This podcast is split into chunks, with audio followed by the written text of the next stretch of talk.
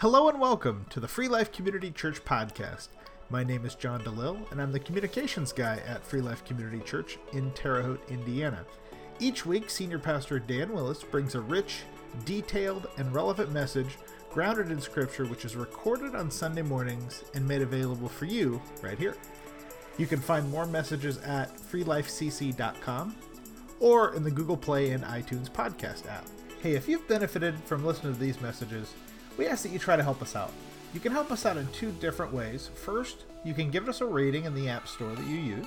Secondly, share this podcast with a family member, a friend, or a colleague. This really does help us to get these messages into the hands of the people who can really benefit from them. All right, without further ado, here's Senior Pastor Dan Willis. I want to thank you for tuning in today on Facebook, and certainly later you can do so on our webpage. Uh, a couple announcements that I have for you today. Uh, we have been uh, feeding uh, children from the Vigo County School Corporation over the last week or so. Uh, that number of children that we were serving has dwindled uh, down to about four on Friday, and so we are going to suspend that operation uh, for the coming week. we will return to it if the need arises where people are asking where the meals are.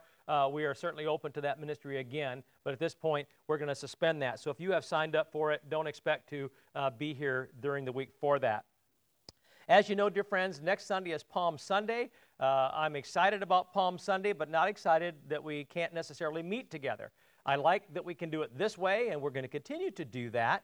Uh, palms will be available to you. Uh, if you make uh, an appointment or you call the church office and talk to the uh, office secretary, Jessica will be uh, willing to set up a time where if you can come sometime during the week and get your palms, because I'd like you to have them uh, for next Sunday. Uh, we are kicking around doing some type of a parking lot service. It, it, it probably won't get off the ground for next week. Uh, but we are looking at doing something for Easter Sunday, if in fact that's possible. Uh, we're going to try to do something possibly where we can uh, have you pull in in your cars. We can, you can turn into a particular radio station, and maybe maybe you can pick up the message. You can see me uh, and maybe hear me on the radio. So we're trying to, but you have to be close, obviously. So we're, we're working on that. We don't know how that's going to work, but here's what I will tell you: whether we do or we don't. Uh, have this ban lifted and we meet uh, in two weeks for Easter Sunday, we will absolutely have an Easter Sunday service as soon as the ban is lifted. That's going to happen. We're not going to throw Easter out. The enemy is not going to stop Easter at Free Life Community Church. And isn't that wonderful? So plan to uh, make plans for those types of things, so we will uh, be doing that. Uh, Bible Stories with Dr. D continues on Sunday nights. Uh, there is a video, video that's going to be available to you uh, this afternoon where you can pick it up anytime during the day. It's going to be uh, posted to the Facebook page as well as to um, uh, our website, and it is on the first chapter of Malachi. I think you're going to enjoy it. It's 30 minutes. Uh, I, I, I, don't, I don't think you're used to me preaching quite so uh, such a small period of time, but nevertheless, that's what we're going to do for the videos. So uh, plan to tune in for that uh, this evening. Um, our midweek services, we're going to try to do something with a question and answer where you can log in and we can actually talk live. I don't know how that's going to work yet. Our communications guy, John DeLille, is working on that. So as soon as we get that sort of thing up and running, we will let you know. So plan to do that as well.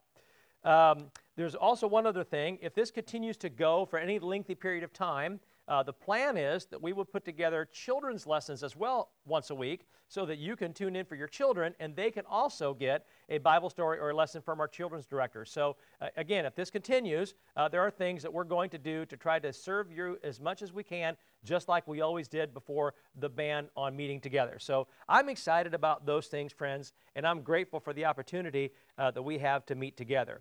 I have to start out today uh, by telling you a little funny. Uh, some people have already heard it, my family already knows about it.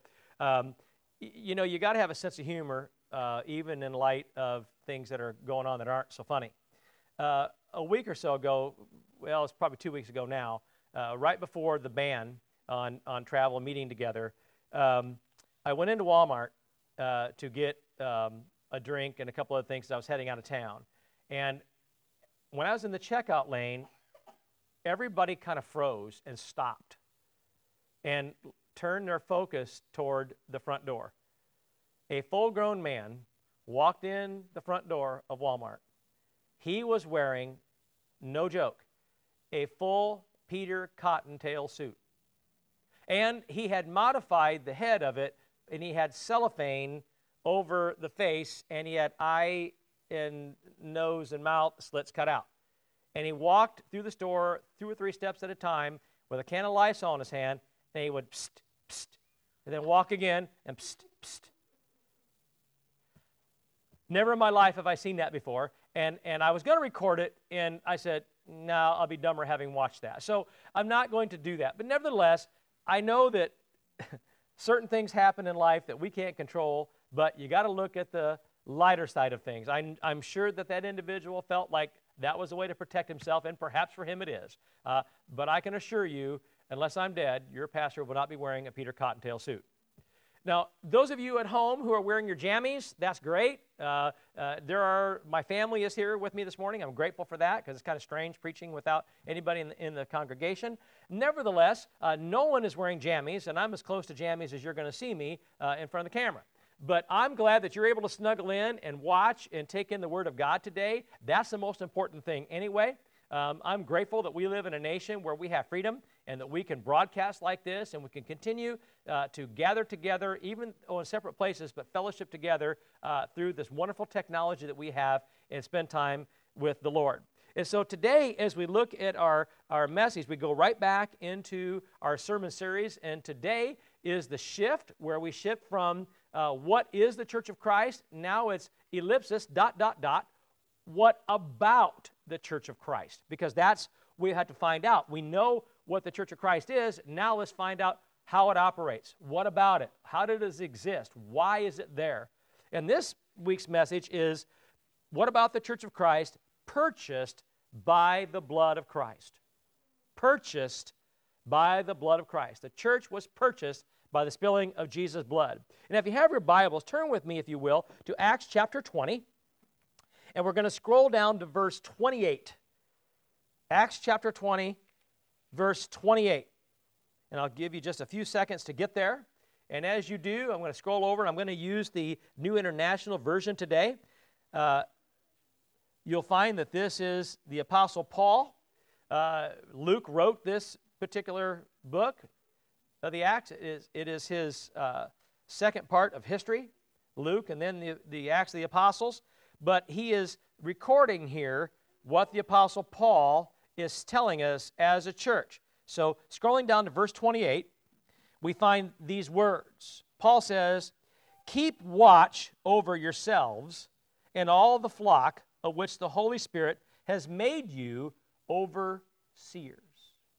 Keep watch over yourself and the entire flock, the whole church, of which the Holy Spirit has made you overseers. We're all overseers based on the Holy Spirit.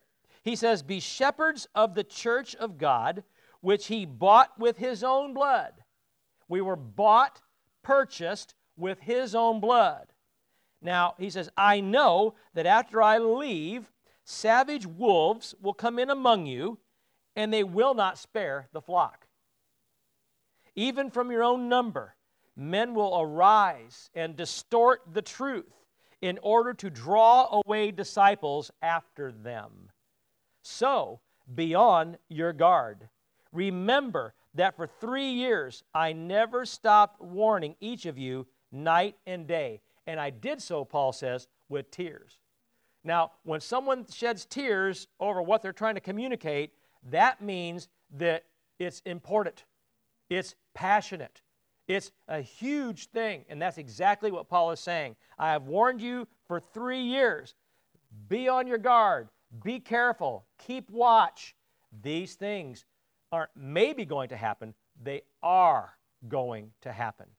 And now that Jesus has left the earth, and now Paul's about to, and he knows it, guess what?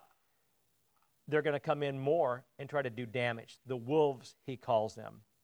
The Apostle Paul is speaking, and Luke records the things that he's talking about. And he's basically telling us that when Jesus, uh, what Jesus paid on the cross for the church was absolutely priceless.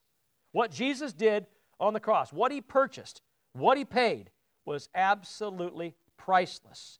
And the cost was probably too high. Now, I've, I've been taken in before and I've paid too much for certain things. Oftentimes, you don't know it until after you've done it. But you maybe have an idea before you do it, and you, you decide in your mind is it worth it to pay the extra? Should I take the gamble? Is it worth paying extra for this particular thing? Well, I know that the price that Jesus paid was too high, but he paid it anyway. Because I look at humanity and I see how vile we are, how we've always been. And to me, the price is too high. But I'm grateful, and I'm sure you are as well, that Christ didn't think that we were too high. He didn't think the price was too high. And he was willing and able to shed his blood for us. Now, Paul continues to tell us that we must stand for the church. We must stand for it. We must also invest in the church. And we must give to the church, and we must give for the church. And not only that, friends, we're going to have to fight for the church. Now, there's a lot of things we have to do, and I'm not sure as Christians we want to do that. And you know why? Because for years and years and years and years and years, Christians have been told you are to be meek and mild, you are to be seen and not heard, and you're never to have any conflict with anyone, and you're supposed to give everybody their way, and you're never supposed to fight, you're never supposed to get angry, you're never, because if you did those things, you weren't a Christian. Friends, that was the work of Satan. That has never been true. And I'm grateful that Christ fought and died for me. And I'm grateful that the early church leaders fought for the church. They gave to the church sacrificially, and they did everything necessary to stand for the church. Now, yes, we are allowed and should let the Holy Spirit be leading the battle for us. I get that. But somebody's got to stand and do it. And no, so that's what Paul is trying to tell us. In fact, if Christ gave his blood for it, the question is, what should we be willing to give? If Christ gave his blood, what are we willing to give? You see, it isn't a matter of why, but it's a matter of how much and how often that he wants you to give. How much and how often. Why doesn't matter? It ought to be obvious. And when does it matter? It's always. That's what he did. His was eternal, and our giving back should be eternal as well. You see, friends, the cost of something indicates its worth. The cost of something indicates its worth. Now, I might be willing to pay, you know, a little more money for, you know, a, a monster truck, but probably if I'm going to buy uh, a mini, maybe not. You see, one vehicle is worth a lot more than another. A certain house is worth more than another. Certain clothing is worth more than others. So, what it cost tells its value and its worth to us. Jesus saw value in us. You get what you pay for, and you will always pay for what you get.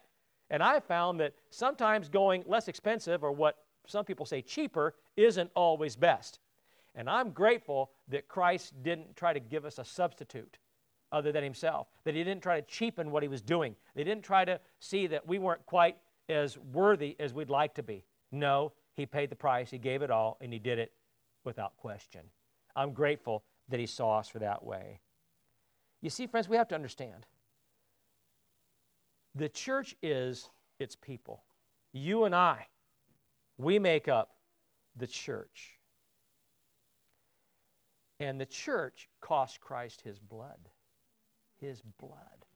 Sometimes that's all we have is our blood. I mean, I've been in arguments before, and I've said, I've done everything I can do. I've apologized. What more do you want? My blood? And the fact is, because that's all I've got. And that's kind of a, a thing said in jest because you know you're not going to give up your blood to win an argument.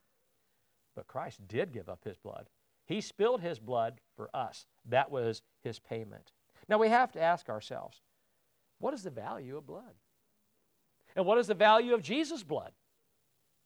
I'd say it's pretty high. To determine what the value of blood is, we have to realize what it purchased. What exactly did the blood of Christ purchase? Well, look around the church today. Look at the church of yesterday, the church of today, and the church of the future. Look at its people. Look what it stands for. And you tell me, what did Christ's blood purchase?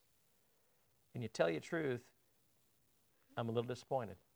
I'm disappointed in what Christ's blood has purchased because we're not acting in the manner that Christ intended nor has expected us to do so. But here's what happened. In light of that, or in spite of that, it still purchased our forgiveness. It purchased our forgiveness before a living God. It purchased our redemption and adoption back into the family of God. It purchased our fellowship in eternity with Him.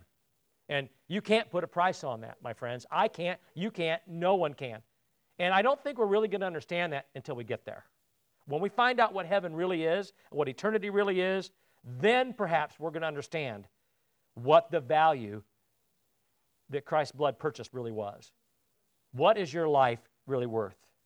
In essence, it purchased our physical lives and it purchased our spiritual lives the one now and the one to come. And because it bought our protection on earth from the evil one, we have certain benefits that come with it. And it purchased our blessings and the grace that has been bestowed upon us. In other words, it purchased everything. Quite a price. So let's take a look at purchased by the blood of Christ. We have to start by the blood of Christ bought or purchased the church. So let's break that down just a little bit. In verse 28, we find that the church is worth fighting for. Notice that Paul says we must watch over ourselves and the rest of the flock. And I thought to myself, well, how, how do we do that? I have a hard time watching over myself, let alone the rest of the flock. And you could say, well, you're the pastor. Yes, but I'm still human. Uh, and all of you are also ministers in your own right. We all are. So Paul isn't just writing to those who are called to be ministers and pastors. He said that all of you are to watch over yourselves and the rest of the flock. So, how do we do it? Well, I think some Christians watch over others before themselves. And that's a kind of dangerous thing. It's easier, I think, to find fault in others before we can see fault in ourselves. Anybody? It's easier to find fault in others before you'll ever see it in yourself. And yet, Jesus himself was clear that we must keep watch over our own spirituality before we can ever do it for anybody else. And so that's job one. We need to start with watching over our own spirituality. And to tell you the truth, if you're honest with yourself, I'll bet you you'll find that there's room for improvement, no matter how good you think you are. There's always room for spiritual improvement while we're on this earth and the Holy Spirit is here. Amen? There's always room for spiritual improvement. So we have to watch over our spirituality. So, how do we do that? Well, that's the million dollar question.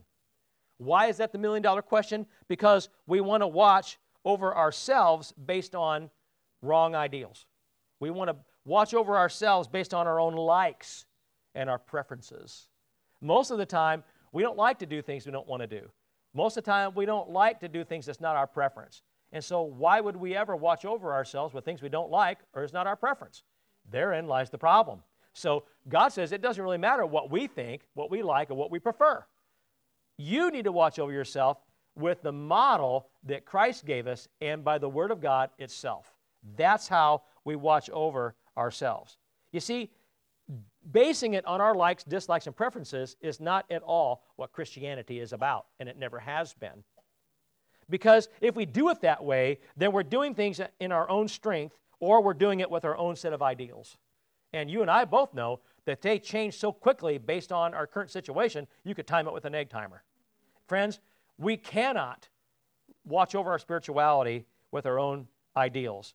God clearly wants to control us through the power of His Spirit. And this is why Jesus gave us the gift of the Spirit in the first place. Now, you might think it was just to help you, to protect you, and things like that. It was more than that. It was to watch over your spirituality, to have a part of Himself actually living in you and in me that would influence the rest of you and me that aren't doing things we should or why we should. This is particularly why we were given the gift of the Spirit. He prayed that our spirits, get this, would connect with His Spirit. That our spirits, our human spirits, would connect with His Spirit. And likewise, through him, our spirits would then connect through him to the Father.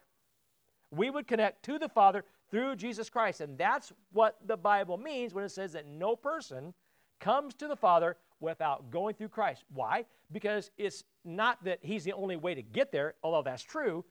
we can't connect to the Father without the Spirit of Christ being in us. There's no connection there. Now, all of us probably have cell phones, and when you don't have connection, you're not a happy camper. When your internet connection goes down, you're not real happy. Why? Because you can't connect to the things that you want to. And so it changes everything you do how you work, how you play, how you operate. And friends, if we're not connecting to the Father through the Spirit of Christ, then we're going to get a busy signal or no service. And that is a dangerous place to be. Amen? So that's what the Spirit of Christ is in us for. And He allows us then to spend time with the Lord in prayer. And the way we do this is allowing His Word to teach us. So we spend time in the Word, we spend time in prayer, and the Spirit of God teaches us and connects us to the Father so we have the discernment that all of us needs to understand what He's actually saying. So now that we know how to watch over ourselves, how do we watch over the flock? Now, that's another interesting question, but I think it can be answered. You see, only when we're right with the Lord can we watch over anyone else. And Jesus made it very clear that our lifestyle, our hearts, our minds, you see, all of these things have to match up completely to that of the Holy Spirit. All of our attributes, heart, mind, spirit, has to match up with the Holy Spirit Himself. That's the only possible way it can happen. Notice his words in Matthew 7, verses 3 to 5. This is the famous do not judge passage. Now, I'm sure all of you are familiar with the do not judge lest you be judged passage. That is used by Christians and non Christians alike. For whatever reason, people love to quote that and say, You're not supposed to judge me. Don't judge others. Christ said, Don't do it. That's not exactly what he said, but that's how they operate it. You see, there's way more to it than that line. And so I want to interpret that for you today because it's right there. This do not judge passage is the most misinterpreted passage probably in the scripture. And it's misinterpreted way more than it's ever interpreted properly. Jesus did not command us not to judge. I'm going to start right there. And for those of you who are like, wait a minute, yes, he did. No, no, he didn't. Look at the whole passage. You can't pick and choose what you're going to think and believe on. You got to look at the whole thing. He didn't say, don't judge completely, end of story. He said, for some people, that would be better that you don't because your heart isn't right. Because you're going to be judged in the manner that you're judging. and for some of us, that's a bad idea. Okay? So he said, don't judge because. But it goes further. And let me, let me quote it for you. He says that if our spirituality isn't what it's supposed to be, we shouldn't because the same measure we use will be used toward us. He was clearly talking about helping others with their own spirituality. Listen to the rest of his command in this passage. He says, Why do you look at that speck of sawdust in your brother's eye and pay no attention to the plank in your own eye? How can you say to your brother, Let me take that speck out of your eye, when all the time there is a plank in your own eye? You hypocrite. First, take the plank out of your own eye. That's the command. First, take the plank out of your eye. And when you have done so, listen to this. Then you will see clearly, spiritually, to remove the speck from your brother's eye. In other words, you're to remove the speck from your brother's eye, but you got to get the plank out of yours first. That doesn't sound like don't judge to me. What he's saying is there's no doubt we're to get the speck out of our brother's eye but we're to be the Christian that Christ called us to be before, before we can ever absolutely do that. So be the right Christian, and then not only can you judge, you're commanded to do so. Because all of us can judge good and evil. Amen? The Spirit teaches us so. Notice also that by virtue of the Holy Spirit living within us, I got to go back to this because it's important. We've all been made overseers. You see, we all want to be bosses. We all want to be overseers, but unfortunately, we want it on our terms. We just want to give orders to people. We want to control people. That's not what he's talking about. That's how we see it. When people aspire to having authority, that's what they see that they can be the boss and be their own boss, and they can tell people what to do, and they can do what they want to do, and they think that'll make them happier. Well, if you've ever been a leader, you know it comes with much greater responsibility than that. And that's exactly what Jesus is trying to say through the Apostle Paul. He says an overseer is a leader. It is someone that Paul says the Holy Spirit put in a position of leadership over other Christians. You see, one doesn't have to be appointed as a pastor or an elder or a deacon or even a board member to be a leader. In fact, a spiritual leader is actually a person with more authority and power. Why? Because appointment by humans doesn't give you authority and power. It gives you greater responsibility, but not authority and power. Because if no one listens or follows your leadership, there's no power. But as a spiritual leader, that comes directly from the Lord Himself, and we're all called to it. This person does most of their leading by example, which is exactly what Jesus did. And it is evidenced by the authority and the power of the Spirit that lives within that person.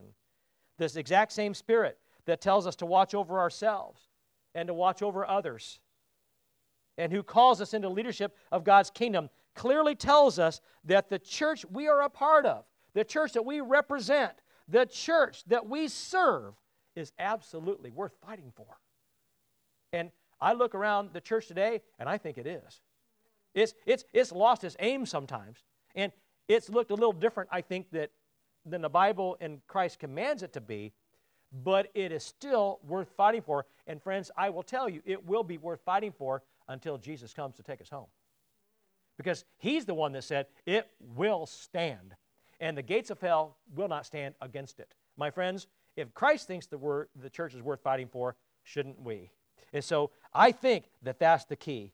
Remember, Jesus died for it, and we too ought to be willing to do the same. A second thing that the blood of Christ bought for the church is that we're going to be presented back to Christ as his bride. Now, that's not spoken about a lot, but I, as a male, it's kind of strange for me to identify with being a bride.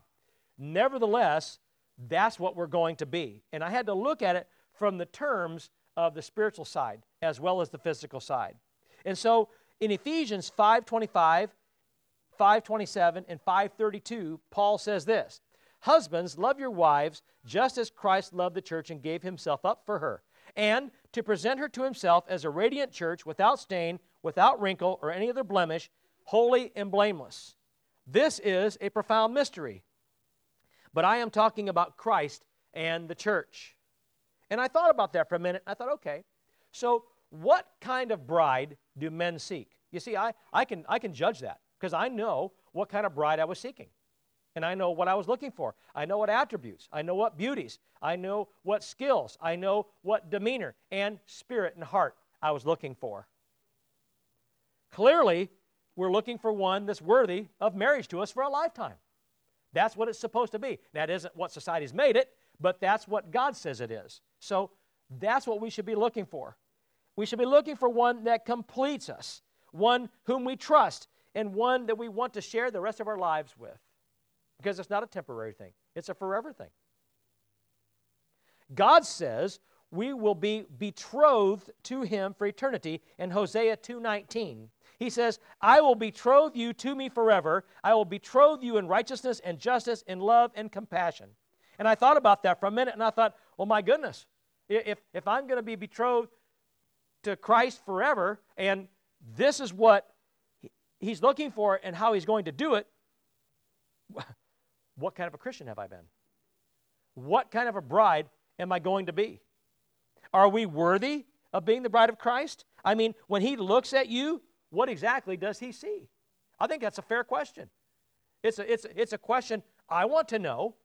It's a question every guy wants to know. Every woman wants to know what kind of husband she's going to get. Friends, with Christ, we know what kind of bridegroom we're going to have. There's no question there. The question is, who are we? What is he actually getting? Remember, his blood purchased us, but what, are, what have we done since the purchase? Have we become the bride he hopes we'll be? I, that's a great question, and it has to be answered. And I thought about that more, and I thought, okay, you see, Christ isn't concerned about your physical appearance, not nearly as much as earthly husbands are. No, he's looking for the heart of oneself. Who are you? What are you? How do you think? How do you speak? How do you act? What's in your heart? That's what he wants to know. And then, what have you done in your Christian life that proves all of that?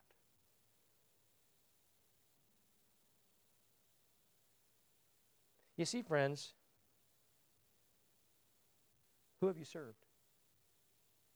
And who have you loved? Isn't that what he's looking for? On the day we're presented back to Christ, what kind of bride is he actually going to get? And then I found that a person must be part of the church to be the bride. you can't be part of the bride of Christ if you're not in the church. Now, I know a lot of people think that they can stay home and, and watch TV and, and TV evangelists and never be part of a church fellowship. It's not true. It's impossible. Not only did Paul say it, Jesus said it. You have to be part of the church that he set upon the earth. Why did he put it here if he didn't want us to be part of it? So you had to be part of the church, and that means being part of a local church in conjunction with the greater church in order to be part of the bride of Christ. When Christ looks at you, again, what does he see? Friends, in order to be the bride of Christ, you got to be part of that which was purchased by his blood. You have to be part of that which was purchased by his blood. And you ought to be living in a manner that is pleasing to Christ, worthy of being called his, and willing to prove this. We ought to have the benefits of being purchased by his blood. And if you don't have the benefit in your life of being purchased by his blood, chances are you're not living a life worthy of that and therefore are not part of the bride of Christ because you're not part of the church. Because if you are part of the church, if you're the person that was purchased by his blood, then you're going to see the evidence of his spirit working in and through you on a daily basis. And probably even more than that, an hourly basis. In other words, was Jesus' expenditure, was Christ's expenditure worth it? For instance, I remember once when everybody was buying coats for the winter, and this was many, many, many years ago. My wife will probably remember this. Maybe she won't. But everybody wanted to buy the stylish coat, and at that time it was a London fog. Anybody remember London fogs? I imagine you can still probably buy them. I'm not sure, but nevertheless, at that time everybody wanted a London fog. And we seem to have this infatuation with Europe that I'll really never understand. I mean, we're Americans. We live in the greatest country in the world. So somebody's going to have to explain why we're infatuated with Europe, but that's a sermon for another day. Anyway, this coat I found one, and I was looking specifically for a London fog because everybody, all my coworkers and everybody that I knew had a London fog. A lot of guys wore the real long ones over their suits, and they were all London fog. A lot of guys had some of the shorter ones that they would, you know, not wear a suit, coat, or jacket, just over a, a, a shirt and tie. And it was almost always a London fog. Why? Because that's what the retailers had, that's what everybody wanted, and that's what the fad was of the day a London fog. And so I, I, I came across this one that I liked. And it, it had buttons rather than a zipper. And I thought, well, that's kind of Amish, I guess, but maybe it isn't. I don't know. Uh, you know, because zippers, I guess, aren't as stylish today. And so this one had buttons and no zipper. And here's another thing that I found it, it, it looked good on me. I liked it, it felt good. I liked the color, I liked everything about it. The only problem was it wasn't a very warm coat. I didn't know that until after I purchased it. Remember, we're going back to that first phase. Yeah, you, you, is it worth paying the extra price for it? You don't know sometimes until after you've done it. Well, I paid the extra price, and I found out very quickly that it probably was not worth what I paid for it.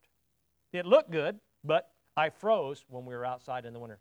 And we lived in South Bend at the time, so guess what? Pretty cold. Everybody else was warm. I was not. And suddenly, I couldn't stay outside as long as other people.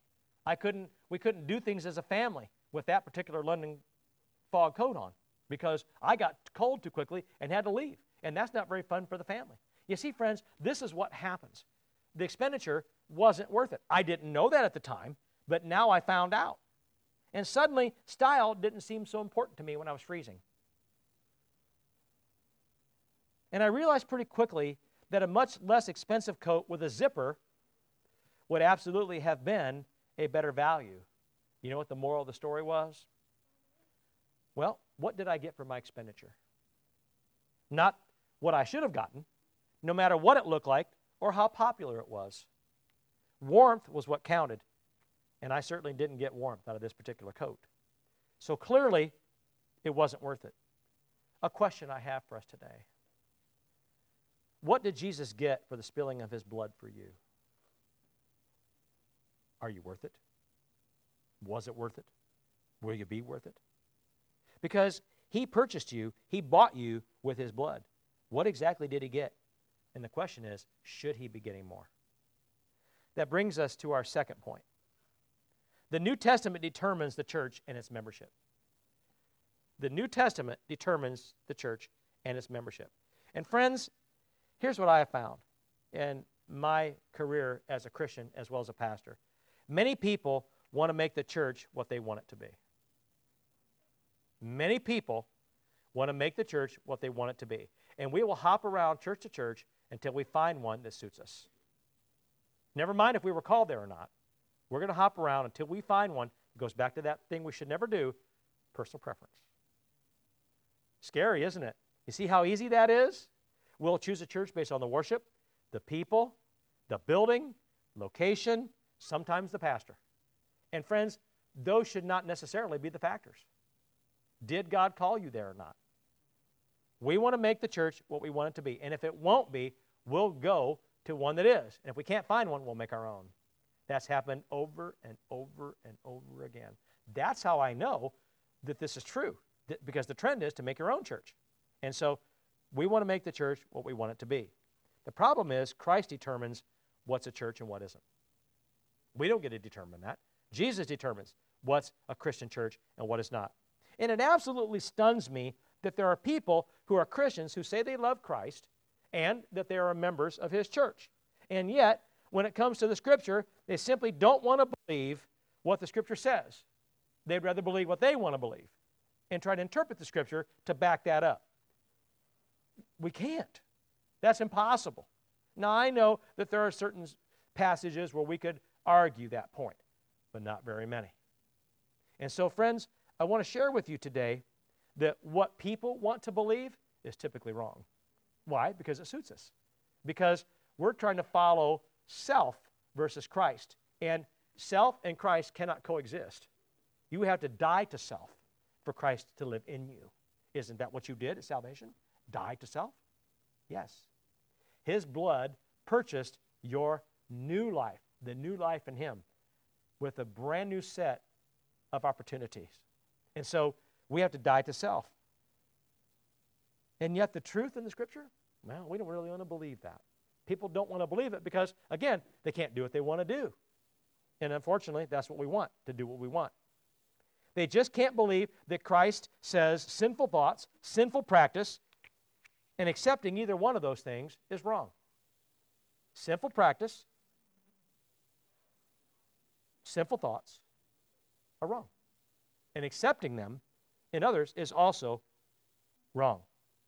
Now, listen grace and mercy are wonderful aspects of our Christianity. And aren't you glad for them? I'm grateful that we have grace and mercy and love. Those things are very important. But God does not condone sinful behavior, nor does He condone compromising to accept sinful behavior. No matter how much He loves us. And I think people are going to find that out pretty quickly. And you know what really gets me is if the Holy Spirit's really in you, you already know it. You already know that God doesn't condone those things. So if you're condoning them, how much of the Spirit is actually in you? I think that's a great question to ask, and that's another question that demands an answer. There are many churches out there, and I'm not pointing fingers.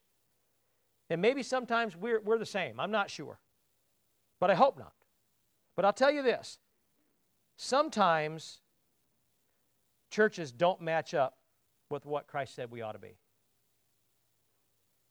Now let that sink into your mind for just a minute. A church that calls itself Christian, no matter what sign is on the front or on the front door, that doesn't match up with what Christ said it ought to be, is that a Christian church? Can't be. This might be a church, but who runs it? If it isn't Christ, it's run by the enemy. And people can say that's not true. Yes, it is. If Christ doesn't run the church, if he doesn't rule the church, then it's not a true church. And any church that's not the true church, that's not a Christian church, uh, and I know that our Muslim brothers are going to be upset. I know that, that people that aren't Christian are going to be upset. But the fact of the matter is, the Christian church is the only true church, period. Because Christ is the reason for it. And if Christ isn't in it, then it's not a Christian church. And if Christ doesn't run it, Satan does. And I, I know that people will argue that point. But when you get down to it, there's no other explanation. And if you read the scripture, God says that. Either you believe or you don't. And I choose to believe in Jesus Christ as my personal Savior. He is the leader of my life, He's the leader of our church. His blood purchased me and you, which is the church. That's what this whole message is about. But this brings another unfortunate problem because people are coming to Christ under the teachings of churches that allow simple practice, and then they use grace as a license to condone it. Friends, this is not how it works. And there's going to be judgment. And I know people don't want to hear that sometimes. I know that today maybe you were hoping to hear a message of hope, and I'm thinking I'm giving you one. Because if you're doing this, then you can change, and the message turns to hope, you see.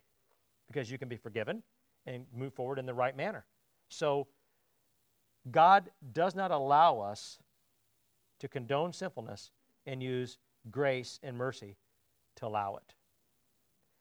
Friends, here's the deal no matter how much someone says they love Jesus, the fact is you will not inherit the kingdom of heaven living life with sinful behavior nor accepting its practice. And it's not just my words, this is the word of God. And I can prove it to you over and again. So can anybody who reads it. If you read it, you will see that that's true. You will not inherit the kingdom of heaven living life with sinful behavior or condoning or accepting its practice. Friends, you know that my theme scripture for our church this year is Galatians 5 16 to 21. Listen to the word of Christ through the Apostle Paul here again. So I say, walk by the Spirit, and you will not gratify the desires of the flesh. For the flesh desires what is contrary to the Spirit, and the Spirit what is contrary to the flesh.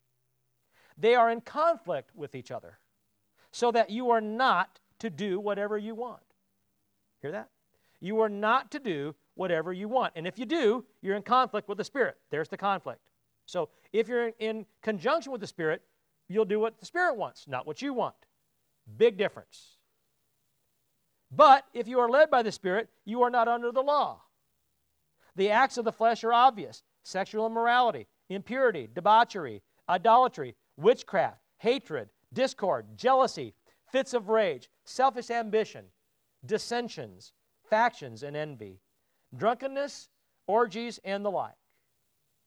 I warn you, as I did before, that those who live like this will not inherit the kingdom of God. Now, friends, I know that you're going to look at that list and say, well, I'm not, you know, participating in witchcraft and, uh, you know, dissensions and drunkenness and orgies and that sort of sexual immorality and debauchery. I'm not doing that stuff. Maybe not. But what about the other things? What about idolatry? What about hatred and discord? What about jealousy? There's a big one. You could probably add pride to that list. I, I, I'm not adding to it. I'm just telling you, the spirit of the law tells us that that would be part of it. Fits of rage, selfish ambition. You tell me. Envy? Yeah. Probably we've done it. You see, friends, I'll make the statement again. People want to make the church what they want it to be, but secondly, they want to make church membership or membership in the church what they want it to be as well. You understand that? We want to make it easier, be able to do more things instead of being a member of the church. You can't determine that. And I know that churches out there, including this one, because we're a Wesleyan congregation, we have certain rules for membership. I get that. But I'd like to think that they're all based on Scripture, not what people want to do. And I look at the Wesleyan rules, and to tell you the truth, they match up with Scripture others might not. And that's why discernment is very important. You see, people are and always have been self centered. We are and always have been self appointed. We are and always have been self serving. And we start that way at a very young age, don't we? I mean, every infant I've ever known screams when they want a bottle, and it's all about them. you know? Uh, and I don't know where, you know, in life that ends, because I'm not sure it has for some. And I think, and sometimes it hasn't for any of us. Because, again, self centeredness, self servitude, self appointed, that's who we are. And again, this isn't the biblical way to determine what a church member ought to be. It never has been. You see, human ideals of what a church member is hold zero authority or truth whatsoever. Again, they never have. The church is what God says it is. Not only is God what he says he is, God is who he says he is. We said that last week. God is who he says he is, but the church is also what God says it is, not what we think it is. We cannot determine what the church is. And you know, sometimes we think the church ought to be what we wish it to be. I, I don't know how we can expect that. If God says this is what the church is going to be, it shouldn't matter how it operates. The fact is, if God says it, then that's what it is. And that's what we ought to be enamored with. But we want to change things in, again, personal preference. God not concerned with your personal preference. In fact, He wants us to conform to Him and His ways. How about that? To conform to God and His ways. So think about that just for a minute. Now, it would be nice, my friends, to receive salvation, to receive heaven, and all of the benefits that come with those things. I get it. And yet be able to think, speak, and act any way we want to. Everybody wants that. In every position across the land. But if we belong to Christ, and if we are members of His church, then the rules are very different. Why? Because Jesus demanded it, and He hasn't let up on it either. You see, friends, to be a member of the church, we have to be a true Christian. Now, here, herein lies where all the debate's going to come. What does it mean to be a true Christian? Because you and I are going to think differently of what being a true Christian really is. You can't talk to someone in a different denomination, a different theological pattern, or someone in even a different church sometimes without disagreeing on what a true Christian is. I know that, and Christ knew it too. So he didn't concern himself with some of those things. He said, This is what a true Christian is. And this is where the bottom line is. You see, we want to make Christianity what we want it to be as well. Not only do we want to make the church what we want it to be, we want to make church membership what we want it to be. We want to go all the way back to the root of making Christianity what we want it to be. Why? Because Satan wants us to. Satan wants you to choose what Christianity is. Because if you're choosing it, it doesn't matter if he put that thought in your head or not. If you choose what it is, then you're not listening to what Christ says it is. That's dangerous, isn't it? And that's exactly how he operates. So we want to make Christianity what we want it to be or what we think it should be. Again, we can't. Christ alone determines Christianity, hence the form Christ Christianity. They go together. Okay? Remember that some have misinterpreted what love and grace actually are. We said that just a few minutes ago. Still others just believe what their human heart tells them. And this too is very dangerous. Why? Because here again, Satan wants you to determine Christianity on your own based on how you think and feel. And that determines, like we said before, that is determined how? Based on the current situation.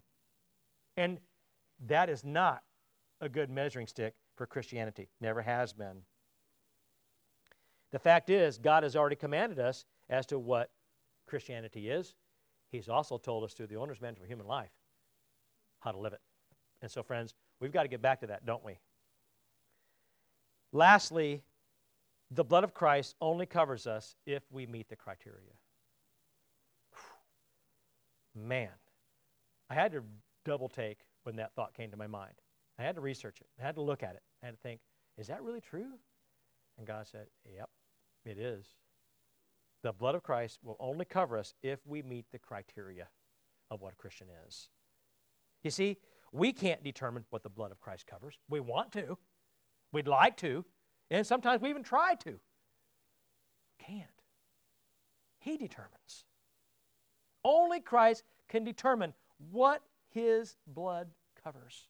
He's the one that gave it. He's the one that spilled it. He's the one that offered it. He's the one that was obedient to the Father. Most of us have not been, at least not all the time. So, if his blood is the one that was spilled, then his blood is the one that purchased us back from Satan, who had taken control of the world. Yes? If his blood purchased us and took us back from Satan, who had taken control of the world, then that means that he also purchased our souls and our eternity because Satan had owned those too. Satan owned your soul, he owned your eternity, and he owned you, your life. Why are we so eager to give him parts of it back? If it was purchased by the blood of Christ, the purest blood on the planet, the purest blood in the universe, then why are we so eager to give Satan a foothold by giving some back? Doesn't make any sense at all. And yet, that's exactly what we're doing. So, if Christ is the one who purchased it, then he must be the one who determines whether his blood will cover us or whether it will not. And we better get a handle on that pretty quick. We better ask him, don't you think? And here's the thing if you want it to be something bad enough, he'll tell you it is. But you can't determine it based in here, based with this. Here and the Spirit living in you. Don't push those things out. Allow them to take more control of your life so that you're thinking, feeling, and acting like Christ did, not how a human does. Doesn't that make sense? Hard to do sometimes, but the deeper in our word we are, the deeper in our spirituality we are, the deeper as a Christian we are, that's when those things begin to take place. So we got to do it, friends. Now, when we're completely obedient, His blood certainly covers us, and it does more than that. When, we're compl- when we aren't completely obedient, well, that's going to be up to Him. But to tell you the truth, I have my doubts. Remember, there'll be more people in hell than there are in heaven. Now, I know that there's going to be people that's going to dispute that. They can dispute all they want. I defer to the Word of God. Christ was very clear about this particular statement. Listen carefully, and you have to understand it. So let's turn, uh, return to Matthew 7. Remember the famous judging passage? Here it is. Listen to this in verse 13 and 14. Enter through the narrow gate. For wide is the gate, and broad is the road that leads to destruction and many enter through it. But small is the gate, and narrow the road that leads to life, and only a few find it. My friends, the church is purchased by the blood of Christ. But the question is are you really part of the church? Going to the church, attending the church, doesn't make you or anybody part of it. You're only part of the church if you are completely obedient to the Word of God and to the Spirit that lives within you. Sadly, looking at the gates, it is clear that many who thought they were part of the true church are not, and they won't be. And he's going to tell you. And I don't want to be that person that thinks I'm going through the narrow gate and it gets shuttered over to the wide one. How about you? It's, it's a fair assessment. So let's be worthy of the purchase that Christ made for us, that He bought because of us. Be the bride when He looks at you that He can be proud of. When we're presented to Him, what will He see? Well, that's a predetermination based on what He sees right now. What does Christ see right now? Don't worry about what you're going to look like. Determine what you're going to be now, because that will determine what you're going to be later. So decide today to be the bride he demands. Remember, we are responsible to know the truth. We always have been. I know some people say, oh, I'm not responsible if I don't know. No, that's not, that's not going to fly. You're responsible to know the truth. Why? Paul says so in Romans 1. God has made it evidence everywhere for all time. People are going to be, in Paul's words, without excuse. And if the Holy Spirit told him that, I believe him. Amen? People are going to be without excuse. So you have responsibility to know the truth. You have responsibility to educate yourself on what God demands of you, and then you're responsible to live accordingly. There's no ways around that, friends. We want there to be, but again, there isn't. Anything less is the wide gate, and that's where the goats go. Jesus is going to say to some people, probably a lot of people, Away from me, you evildoer, I never knew you. Let us pray. Heavenly Father, how grateful we are to be in your presence today. Father, we wish that we were together under the same roof in the same sanctuary. But Lord, whether we're here at Free Life Community Church or our campus at Mecca, or whether we're a part of another church tuning in today, we're all in our homes or somewhere where we're able to watch this broadcast. And because we're together, I don't think we have to be in physical presence. I think we can be together in spirit, and you'll be gathered with us because you want to be. Father, I'm grateful for that today. Be with us, we pray. Touch and bless us. Help us, Father, to focus on your word, to focus on our spiritual life, to do the things that are necessary. Father, we're grateful and thankful that your blood purchased the church, that your blood purchased me, and it purchased all of us who are tuning in today and those who believe in the Christian church. Again, the gates of hell won't stand against it, and it will stand until you determine it's time to take it home. Father, uh, we're grateful that we're part of it. Help us to be a greater part of the membership, a greater part of the Christian fellowship that we're supposed to be. And until we can come back together to be in the same facility together, bind us in our hearts. Help us, Father, to tune in when we can and do the things that are necessary in your kingdom. Father, help this nation, help the world get a handle on this COVID 19. Help us, Father, to be protected. Help us, Father, to find cures. Help us, Father, to create a vaccine. And help us, Father, to know what to do for when the next one comes, because I'm sure one will. God, we know that you're in control and always have been. We're grateful that we serve a God who will never leave or forsake us, not even to the end of the age. Lead, God, direct us, be with us in all things. We pray, Father, you go with us and before us in everything. And in all things, may we bring honor, glory, and joy to you and be worthy of the kingdom that you purchased for us. In Jesus' name we pray. Amen. Be safe, be healthy, and be careful. See you next time.